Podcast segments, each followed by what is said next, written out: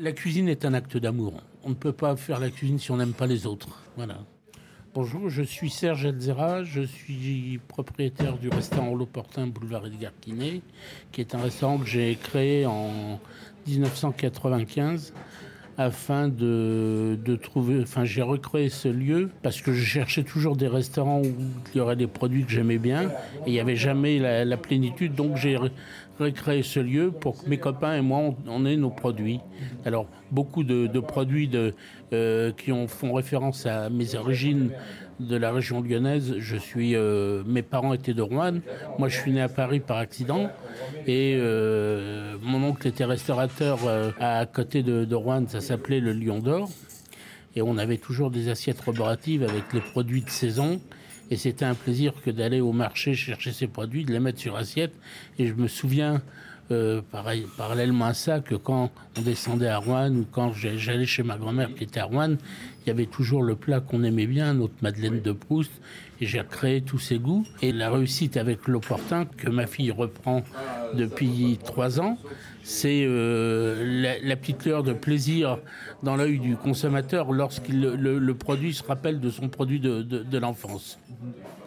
Et alors pour les personnes qui connaissent pas donc l'opportun, euh, dont vous nous avez parlé un peu, euh, c'est quoi l'esprit de ce lieu? L'esprit que vous voulez lui donner Alors, c'est euh, l'esprit de, de, c'est le bien manger, suivre les produits, le respect du produit cuisiné simplement, sans trop d'ajouts. C'est-à-dire qu'un produit se suffit à, lui-même. C'est euh, le bonheur dans l'assiette. Je pense que l'assiette est fédératrice et elle réconcilie. Euh, en France, on traite nos affaires autour d'un repas. Les repas de famille, enfin les, réunions de famille se font repas de famille. Lorsqu'on sort avec ses copains, à l'époque on disait on fait un gueuleton, on y va, on mange bien.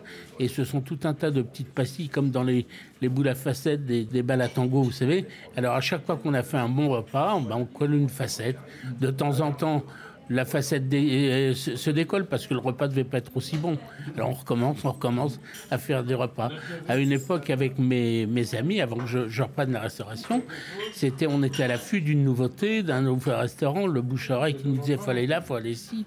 Et on s'était amusé avec un de mes amis qui est retraité en Corse aujourd'hui, c'est de faire chaque restaurant, de faire un repas par spécialité du restaurant. C'est-à-dire qu'on avait mangé l'andouillette à tel endroit, l'entrecôte à un autre endroit, on était allé manger des desserts dans un autre endroit, et on avait fait 4-5 restaurants pour avoir le, le menu parfait.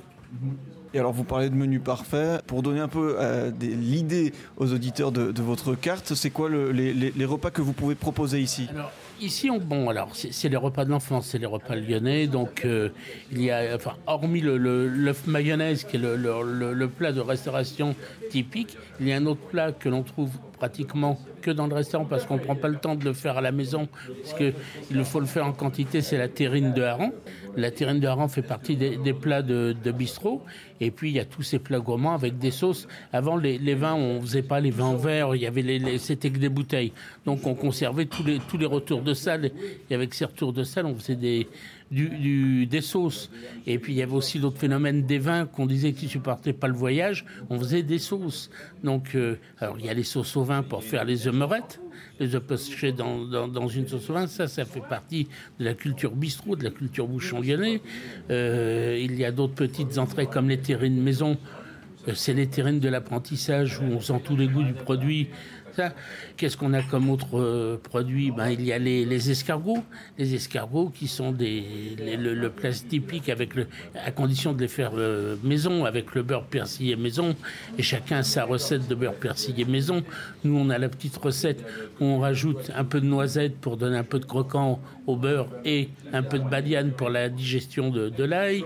Après dans, dans les plats, alors notre culture lyonnaise fait qu'on cuisine beaucoup les abats. Alors les riz de veau c'est le thymus du, veau, c'est dans la gorge.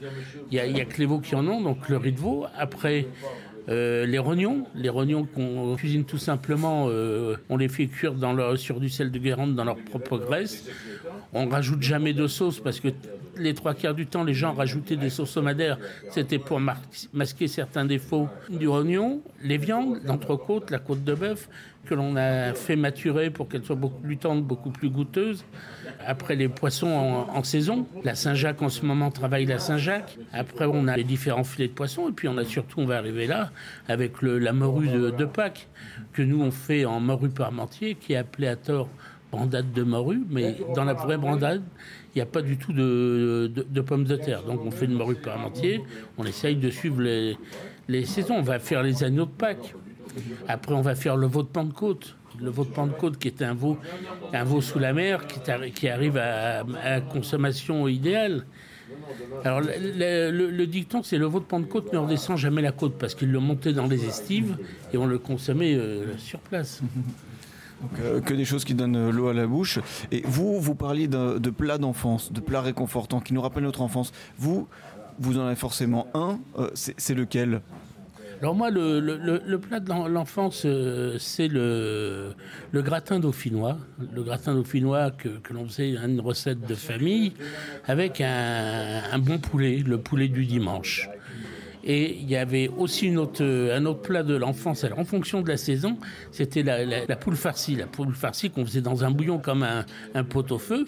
On mangeait ça le dimanche midi. Et le dimanche soir, on prenait le bouillon et on rajoutait les pâtes alphabet vous savez, c'est pas avec lequel on écrit son nom sur le côté de l'assiette.